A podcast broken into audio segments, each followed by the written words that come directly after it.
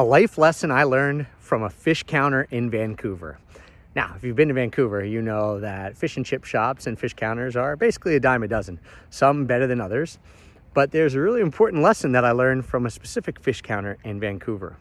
So I ordered from this place and it was rammed. It was lunchtime, it was packed, people were everywhere. You know, they're slinging fish. And, you know, chip, fish and chips are coming out. There's like a line out the door.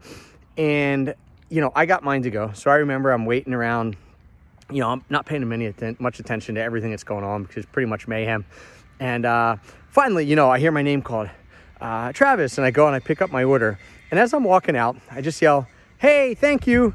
You know, appreciate it, like I, I tend to do typically when I'm leaving places. And I remember the guy, and I believe he was the owner. There's only like two people there. They were working hard, and I just remember him yelling out, "Thank you, Travis. Hope to see you again."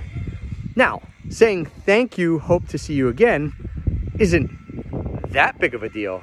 But saying, thank you, Travis, hope to see you again, is.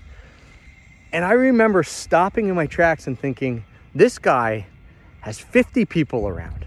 He's working his butt off. He's, you know, slinging fish, slinging chips, you know, all types of stuff.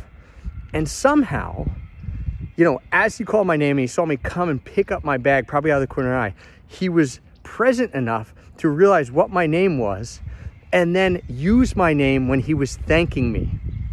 And ever since that moment, I have made it an effort, no matter where I am, if I'm walking to a Home Depot, if I'm going to the post office, if I'm at a restaurant, wherever I am, to try to find out that person's name. Sometimes there are name tags, so it's easy, but to try to find out that person's name and use their name when I am interacting with them because it makes everyone feel so much more human and it makes the interaction just to a, a whole nother level, um, a whole nother personal level.